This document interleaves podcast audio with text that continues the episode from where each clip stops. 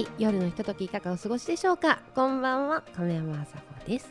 亀山麻子のエステチャンネル本日第40回の放送となっております。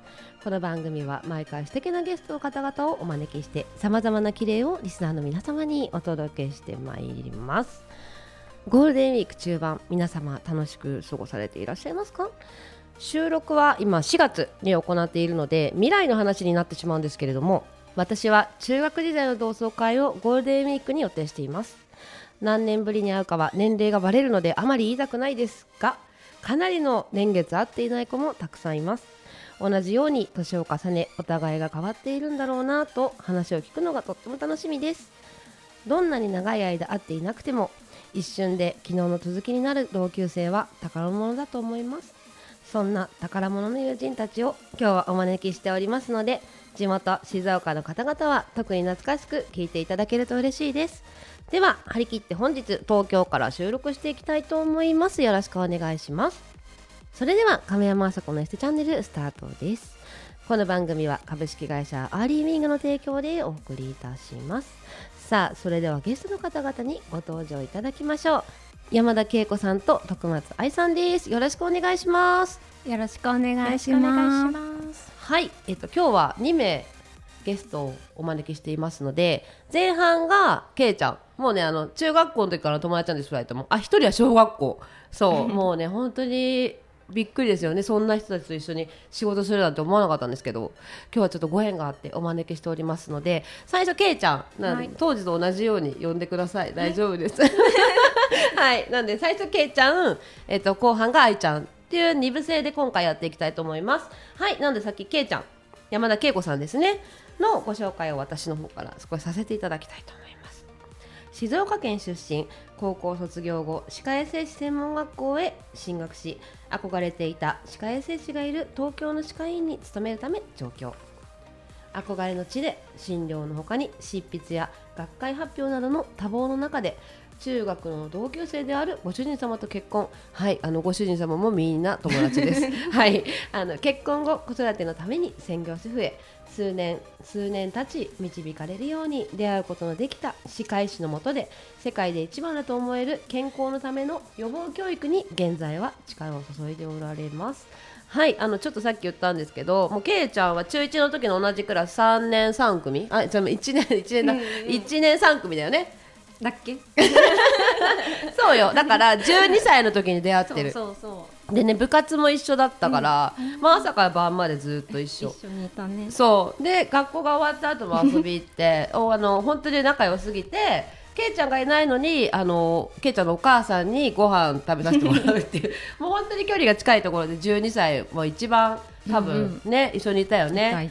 そう。であのけいちゃんをね今日はねお招きしてありがとうございます。いやこちらこそありがとうございます。でねそう、うん。中1の時は、まあ、一緒にいたんだけど、まあ、クラスが離れると部活は一緒だけど、なかなか会わなくなるじゃない、うんうん。その後、まあ進学して中学同じ学校でも、まあ、高校でまた学校離れるともっと会わなくなるじゃない、うんうん。でその後私けいちゃんとは全然会わなくなっちゃってであれどこに進学したのかなって思ったらあの私の実家の近くにある歯医者の専門学校に 行くっていうのをえちょっと待って私徒歩5分ですけどみたいな。そこにえ高校卒業したら行くの？みたいな。うん。全然知らなかったから、あそうなんだと思ってね。なんででもさ、うんうん。今って結構歯に対するこう意識ってあるじゃない、うん私もすごい歯医者行ってるし、うんうんうん。お金もすごい使ってる。そうだでねそう。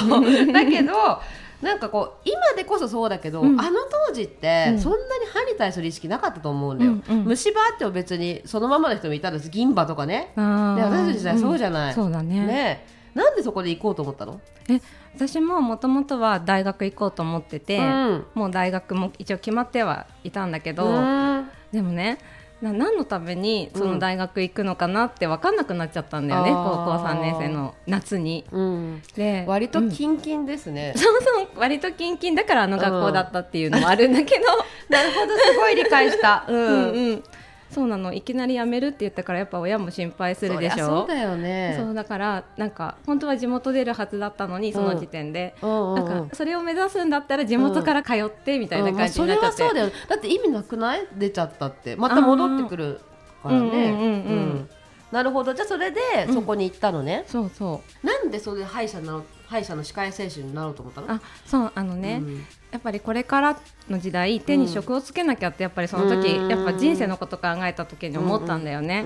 そうでえどんな職手に職つけたいかなって思った時に、うんうんうんあやっぱりなんか人に、うんうんうんなん人のためになる仕事何でも今思えば何でもためになる仕事だと思うんだけどその時はやっぱり医療なのかなってその時思って。うん。ででも私やっぱり病気で辛い人を見るより、病気にならないために人をなんだろう元気な状態でお会いして、元気な状態でまたお迎えできるような、そうそう仕うん事がし,、したいなって思った時にやっぱり手に職って思った時に看護師も考えたんだけど、うんあれでもなんかそれやりたいことかなってその時考えて、うん。そしたら予防歯科っていうのが目についたんだよね。うんうんうん。あすごいこれって私がやりたいことなのかもしれないって全然全く分かんないけどただその予防歯科っていう予防っていうワードだけで、うん。あ私は歯科衛生士の方がいいかもと思って歯科衛生士の学校に行ったの。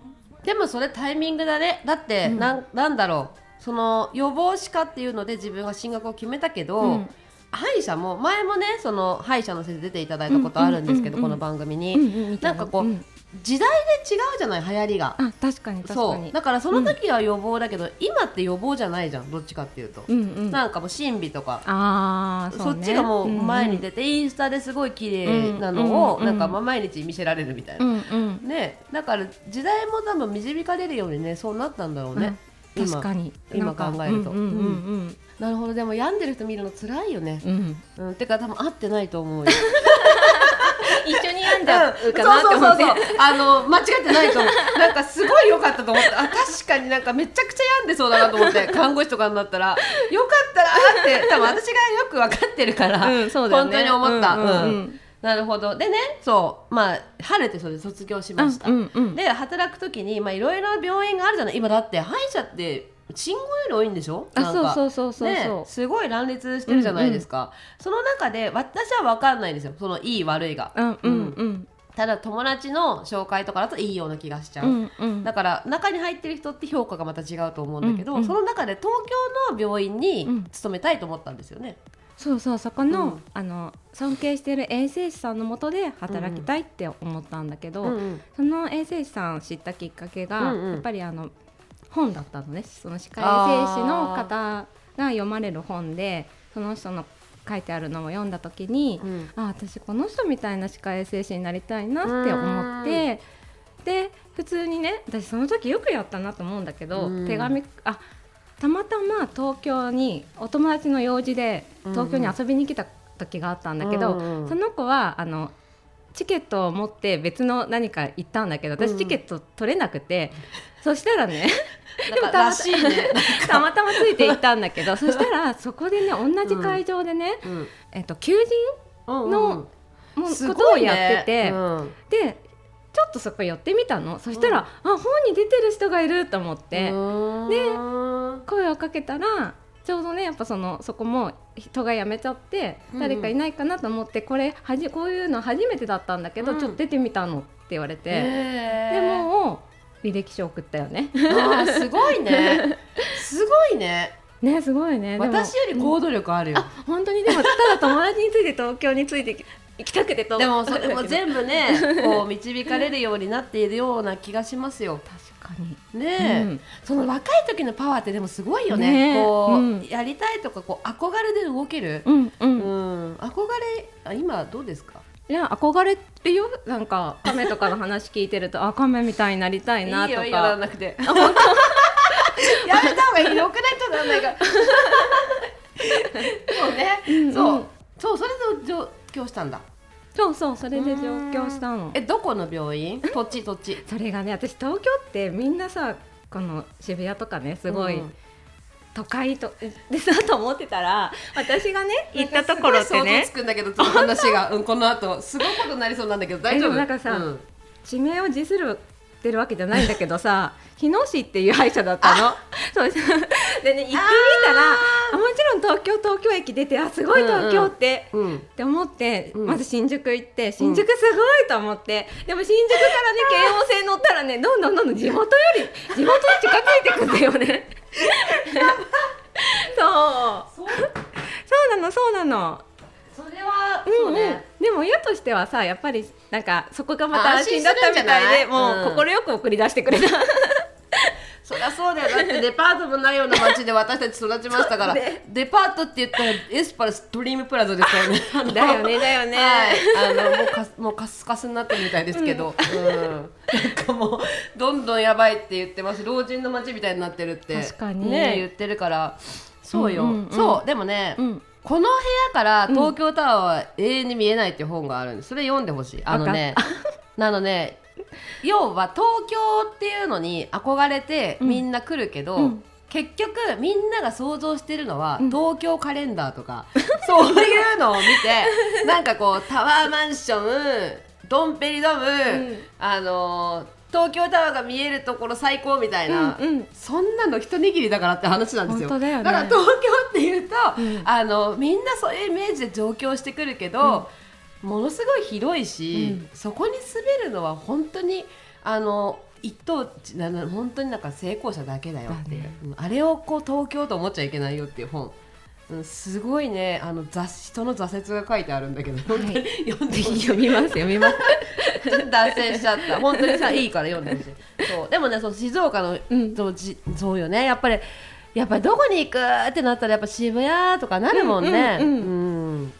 そうねあれが東京だと思ってるけど本当見せてあげたいねね。とかね。これ聞いてるからね中学校同級生見せてあげたいね。本当に。こんなところにいましたよでもそんなところにいて、うんうん。執筆するぐらいの人ってやっぱすごい人なんじゃない？あでもすごい、ね。やっぱりアメリカでもともとアメリカにあの住んでいて、うん。そこで資格を取って、うん。で日本の歯科医師と結婚して、うんうん。こちらでライセンスまた取り直してって言って。うんうんうん。そうなの。えそのねあのこの人みたいになりたいと思ったわけでしょ？そうそうなりたいと思った。それはなんで？えでもやっぱり、うん。その予防予防って憧れて入った世界だったけど、うん。やっぱ現実問題違うあもう東京カレンダーじゃんねそれ。さっきの。本当東京ってこうだと思ったけど違うみたいなそうそうそう違ね。ったんだよね、うん。そうそう。でやっぱりあの歯科医師のもと働くっていうのが歯科衛生士の仕事なんだけど、うんうんうん。やっぱりなんただのお手伝いさんに見えちゃったんだよねその働いてる姿が。でもそこの先生とその歯科衛生士、まあ、夫婦なんだけど、うんうんその関係がなんかもう歯科衛生士がちゃんと独立してー。先生と対等な立場で話してるっていうのがすごいかっこよくて、うんそうそれにすごい憧れて。だってそうだよね。最初にこうねこうこれからの時代は手に職だって思ってやったはずなのに、そうじゃないなっていうところがあったってことだよね。そうだねそうだよね、うんうん。だから理想と現実がまた違って、うん。東京に来た。どうです？でもその後また転職したでしょ？あその後はそうだ出産で。そうそうそこで。そうだそうだ。うんうんうん。慎太郎くんね。そうそう慎太郎君に慎太郎君はもらってもらいました。慎太郎くんも中学の同級生。はい聞いてますか？慎太郎くん。奥様お借りしてます。またお家遊び行かせてください。ぜひそうぜひ。そう。なんです。なんでもうめちゃめちゃ近いね、うん。ところでご結婚されて。そうそうそう。そうそうそうそう。みんな知ってる。そうそうそう。でその後は、うんうん。あの専業主婦になったのね。そうなの。でそうその後に私専業主婦の時に会ってんのか再会してる？そうだね。お家いたの。そう,、したらなんか働き始めててなんかそこの病院がすごくいいっていうのを。そうすごいね聞かされたからちょっとそれ今聞きたい。え今の。言ってた？その時。あれ？あでもいいって言ったかな？言ったかもしれない。やっぱり。あの園田道太郎君っていう同級生が、けいちゃんがいい職場見つけたって言ってたからそこのことかなって言ってたから多分それであれかも。ああそっか。でもそのくらい言っちゃうポロッと言っちゃうぐらい自分も納得してたってことだよね。うん、そう。だから私はそういう情報だった勝手に、うん。うんうん。そうそう。何がいいってうんうん。虫歯も歯周病も、うんうん。あとまあ顎関節とかそういうんううん。口のトラブルってあるじゃない、それって口だけの問題じゃないんだよねやっぱり、うん。体の中の一部でしょ口って、うんうんだから口だけを見てたらやっぱりその問題って解決しないんだけど、うんうんそれをちゃんと解いてくれてる先生なんだよね、うん。うん。なんていうところだっけ？未来歯科？その未来歯科うんうん。さんで、まあ、要はお口の美容にもつながると思うよ私。だなんでわかる？そうだよそうだよ。っねお口歯髪肌だと思ってるから私美容って、うん。うんその3つが綺麗だったら基本綺麗に見えるから、うんうん。うん大事だと思ってる。そうそう。でもお口をきれいに見せるってやっぱり毎日使ってるこの表情筋とかがすごい左右するんだよね。で食いしばってたらやっぱりほうれい線も濃くなっちゃうし、ん。でそうそう。だからねあのそれを予防できるってことはその美容にもつながるなってすごい思ってる。はい、うんいろいろ美容のことも聞いた。あとね、うん。ちょっとねそろそろ時間なんですけど、うんうん。今後の目標を最後教えてほしい。うん、今後の目標は、うん。で私やっぱさあの子育てしてるから、うん。うんうん子育て世代のママにたくさん会うんだけど、うん。みんなねまずは子供のために病院とか行くのね。矯正もそうなんだけど、まあそうだろうそうねそうそう、ん。でもあのまず歯並びなが悪くなるってことは生活習慣の中で何かが乱れてるってことなんだよ。んそうそうだからその乱れを習慣を整えていかないとうまくいかないんだけどその子供だけにねその習慣の乱れをね解くってすごい難しいことなの。うんまずやっぱり親からだからそのお母さんが自分で自分の健康を守れる人になってもらってそれを子供に伝えられていくっていうのがすごい目標であるから、やうんうんっぱりお母さんが自分のために、うんうんあの自分の健康をあの大事にできるっていうのを、うんうんあの今後は伝えていきたい伝えていきたいかなって思ってます。うんわかりました。じゃあちょっとあの私たちなんか話すと本当にキリがないぐらいの 感じになっちゃうんで、ちょっとじゃあ一旦次後半にあの愛ちゃんにバトンタッチしようと思います。けいちゃんありがとうございました。はい、ありがとうございました。亀山麻子のエステチャンネル後半は認定 NPO 法人ルームトゥーリードジャパンご寄付障害担当の徳松愛さんです。よろしくお願いします。よろしくお願いします。はい、えっと愛ちゃんは小学校からなんと一緒です。い何歳？私ね10歳で静岡に引っ越したから10歳からだ。うーん、長いね。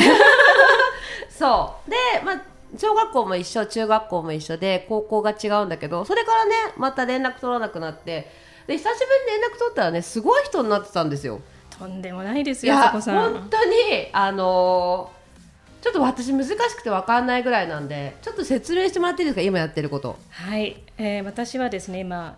あの NPO 法人非営利団体というところにいるんですけれども、うんうんうんうん所属しているのが認定 NPO 法人ルームトゥーリードジャパンという団体です。うんうんでここでですねあの、まあ、何をしている団体かというと、えーアジア、アフリカ諸国の、えー低所得コミュニティ、まあ、いわゆるあの貧困状態にある子どもたちに対して識字教育と女子教育を提供している団体です。うんでその活動のためにですね資金を集める、まあ、ファンドレイズっていうんですけども寄付集めをする、まあ、そういっただんあのうん仕事を普段しています。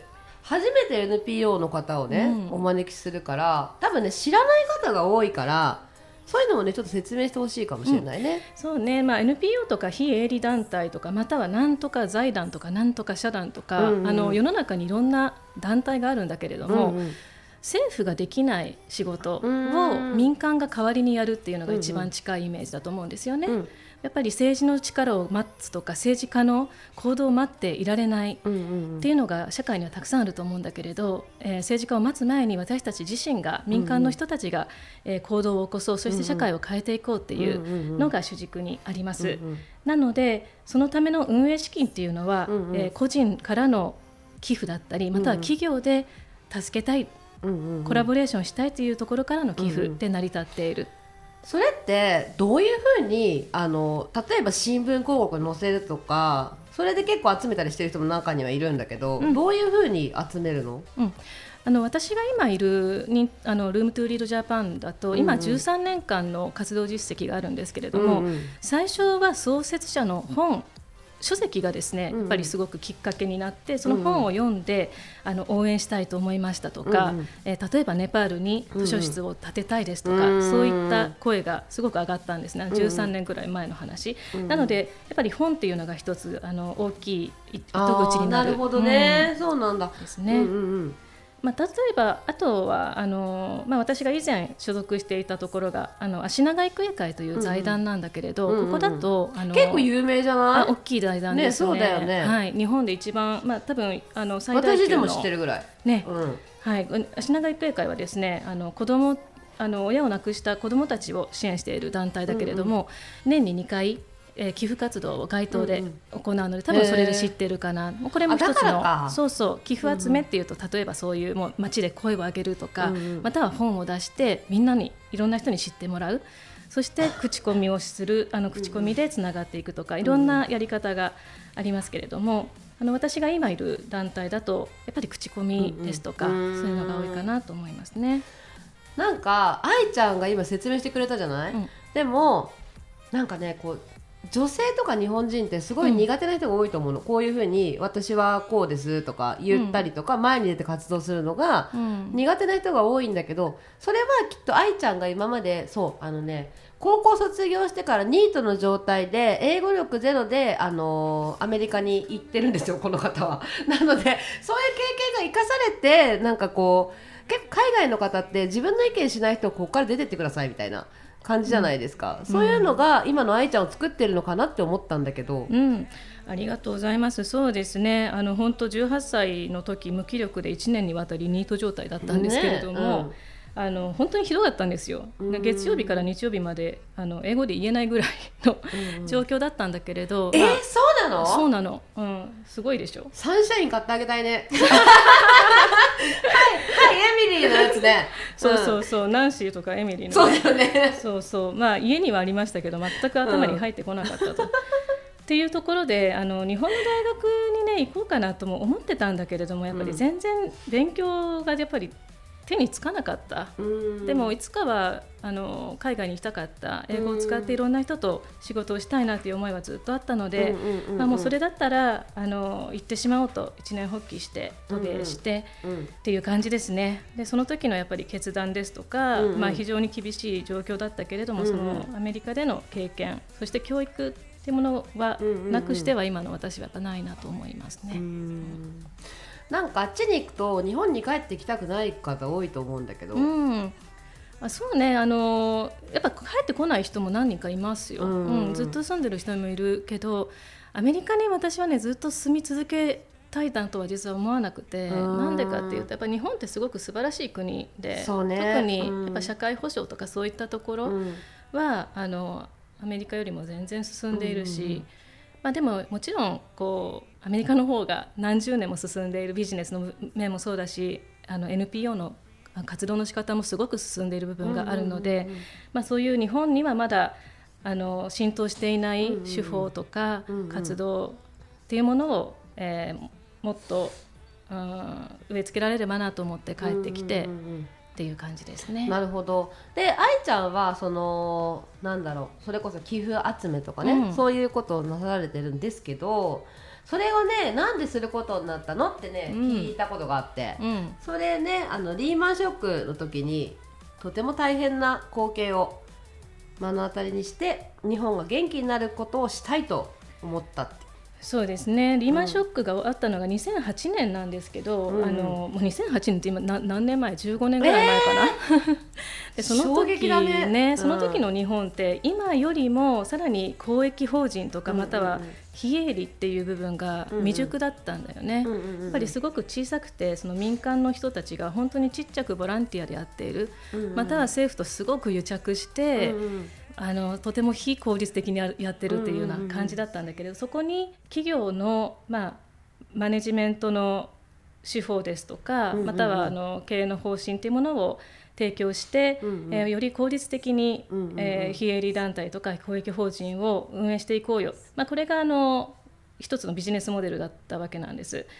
なんだけれどこれアメリカではすごく普通にあの企業と NPO が一緒に仕事をするっていうのは普通にあるんだけれどやっぱり15年前の日本は全然そんなことなくてですね、あのなのであのいろんな団体公益法人 NPO と話したけれども、うんうん。3年間ぐらいはお客さんほとんどつかなくてすごい大変でした。でもね今もう2020年超えてうん。うん SDGs とか、ね。NPO とか、うん。あのニュースでもよく出てると思うんですよね、うんうんうん。なのでやっとここまで追いついてきたなっていうのが実感ですね、すごい遅れてるもんね。すごく遅れてます、うん。うん。あのー私もねちょっとちょっと違うかもしれない。いつも言ってるんだけどその不用品集めてね、寄付するっていうのやってんのよ。恵うんうんうんうん。まれない国に。やっぱりねうちに来てるお客様は割と、まあ、私がやってるからってあの協力してくれる方多いけどやっぱね意識の違いをとても感じる、うん。なんかすごく積極的に毎回持ってきてくれる人とかもいるのよ。ああなるほどね。そう、んん。だけど全く興味ない人は、うん、やっぱないし、うん、やっぱ日本って遅れてるなって思うしだけど意識してる人は全然違う。例えばじゃあこの A っていう商品を自分が買おうって思った時にあのその商品を扱ってるお店がいくつかあったらやっぱり環境に対して考えてる、うん。あのものをこう使ってるところがいいとか、そう。そういう風になってるみんな。そうそう。そう。うん。そうなんだよね。やっぱ消費者のマインドセットもすごく変わってきてると思いますそうい。ね。うん。うん。そういうふうにあのいろんな配慮をしていたり、またはあの例えば教育関係、まあ、私たちの団体もそうですけれど、うん。の支援をしているところの商品を買いたいとか。いうふうにあの今変わってきていてなので企業からの引き合いもすごくあの多いですね。多いと思う、ん。やっぱりなんか結構経済雑誌読むの好きなので読んでるんですけど、そういうこう SDGs とかもうそういうサスティナブルとか、まあ、そういうことを率先してやっていく会社じゃないと今後生き残れないってもう断言されてるんですよ。本当に。そうなんですよ。でもうん。やってるところが少ない現状もいろんなところ見たんですそれで。うん。でもねまだまだいねまだなんかなんかはお花畑ですかみたいな。なんかなんか現実見ようよみたいな人も結構いるんだよねまだね。うん、もったいないよね。って思ううんすごい。うん。そうなんですよ。なのでね日本の寄付市場ってすごくまだ本当にポテンシャルがあって、うん。あのかもしれないまだまだかもしれない。うん。あのやっていけるし、うんあのいろんな、まあ他まあ、私たちが支援しているのは、まあ、あのアジアアフリカ諸国だけれども、例えばですけどねあのちょっとあさちゃんにあの、うんうんクイズ出しますよ。えやだ大丈夫かな？はい。世界 世界のね、はい世界の中で何人に1人がうんうん字が読めないと思いますか、多分全くわかんないわ。じゃあ待ってわかんない中でしゃじゃあ言う。うんえっ、ー、とねすっごい難しいね。えっ、ー、とね30人に5人。あそれ面白いね えっとねあでもねえっと6人に1人ってことなのかね。あそうだでもねにあのねいい線いってますよ。7人に1人。7人に1そうなんだ。人が識字あのよ読み書きができないって言われてるうんうん。わけなんですよ、でその中の3人に2人が女性と少女たちだと、まあ、これが世界の縮図なるほどなんですね。ねそういうことか。う。、うんん。で読み書きができないって、まあ、私たち日本人にとってはちょっと想像できない、まあ、うん99.9%私たちは読めるけれどあのややっぱり読み書きできない子どもまたは大人っていうのがすごくたくさんいるんですね、うんうんでも識字っていうのはやっぱり基本的な人権と同じぐらいの、うんうんすごく大事な要素で例えば薬と毒がわからないために命を落としてしまったりとか、うん。契約書の内容もわからないのにサインだけしてしまって、うんもう人生が終わってしまうとかそういうことが今でもあるんですね。うん。で特に、えー女の子たちが読み書きができないことでですね、うんうんまたはあの学校に行けないことで実は損失として3360兆円うんの経済損失があると世界銀行では言われてるんですよ。うんうん。なので全然遠い国の子たちがかわいそうとかいうのではなくて、うんうんその子たちが教育を受けられないことの損失はあー本当に世界的に、うんうんうん。あの私たちにとってもとってもまあ大きな損失である、うん。うん。っていうことをぜひね皆さんには知っていただきたいなと思ってます。そう。愛ちゃんはね日本でたった一人ですよ。たった一人前に出てやっている子ですからね。私は知ってますよ。二人の中の一人。嘘だ。本当に。そう。前に出てね。そういう現実を見てますからねそうね。なので、そうですね。まあ私もあの教育団体にあの長くいるのはやっぱり私自身が教育を受けられることができてうん。でそれで自分の人生が変えられたっていう実感があるので、うんまあ、それをできるだけ一人でも多くの人たちにお返しできればなっていうのがすごく大きいモチベーションになってますね。うんうん。あれ愛ちゃん今どこにいるんだっけ？な Room？to Read。Room to Read はい。ちょっとみんな調べてみてくださいね、ちょっともうもうちょっと深くね多分これ聞くと知りたくなる人が多いと思うから、うん。それで調べればいいんでしょ？そう。でね、うん。あの認定 NPO 法人なのでつまりね、うん。確定申告すると税控除で税金戻ってきますのであそうあのぜひね個人の方も企業の方もーうんうんうん。ちょっとお金余っちゃったよとかね、うんうんうんそういったことがあったら寄付すればいいんですよ、本当に、うんうん。うん。それでいろんな人が幸せになりますので、うんうんうん。そういう軽い気持ちで、うんうん。まずは一歩踏み出してみてはどうでしょうか。なんかねそれ多分最初の入りが重要な気がする。うん、なんかうちのお客様でもね20年間毎月1000円入れてるって人いるあーすのよごいね。うん、でなんか何でユニセフかな、うん。で毎月1000円入れてるんだけど10年ぐらいするとなんかお礼状がなんか来るんですってね、そう知ってた？って言われていやいややってないから分かんないですって言ったんだけど そう私やってないから。そう。でもねこうちょっとやってみようかなっていう。その入りがすごいこういうのってね重要だから同級生なんか多分あることも知らないことが多かったからね多分これ聞いてなんだろうって興味を持ってうんね、まずやってみようとか調べてみようってそこからが始まりかなって思うのでみんな調べてください。よろしくお願いします。はい、で愛ちゃんいろいろあのお話聞いたんですけどあのちょっとお笑いチャンネルみたいになってますけど、はいあの お笑いではなくこれは美容の番組なんですよ、うんなのであの美容ねちょっと気をつけてることとかあれば教えてください。えもう睡眠ですね。あー。もう寝ること、まあいかに良い睡眠を得るか。うんうん、何か気をつけてる？例えばなんかハーブティー飲むとかさ。あーなんか最近あの目の目元を温めながら寝るようにはしてる。うん。全然違う？私は違うね。あー、そうなんですよ。でも前回のゲストのそうだ。うん。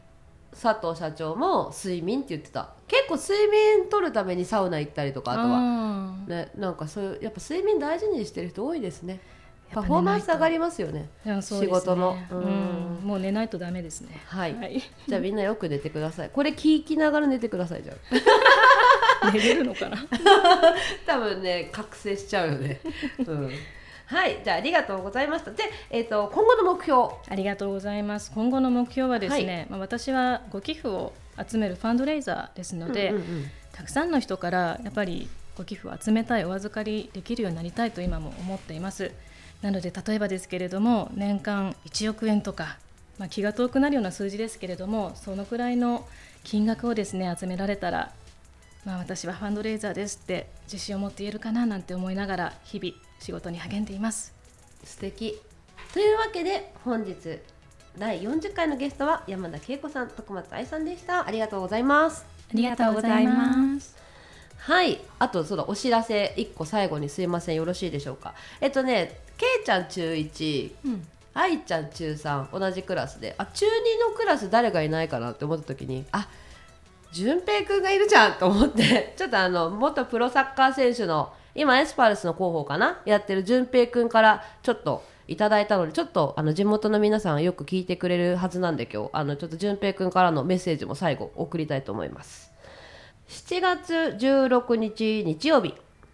明治安田生命 J2 リーグ第26節。えっ、とどこだ？ジェフユナイテッド千葉。国立競技場で18時キックオフです。皆さん同級生頑張ってるんで来てくださいとのことです。東京組は一応ね私集めてみんなで行こうと思って順平に会いたいからって言ってるんですけど。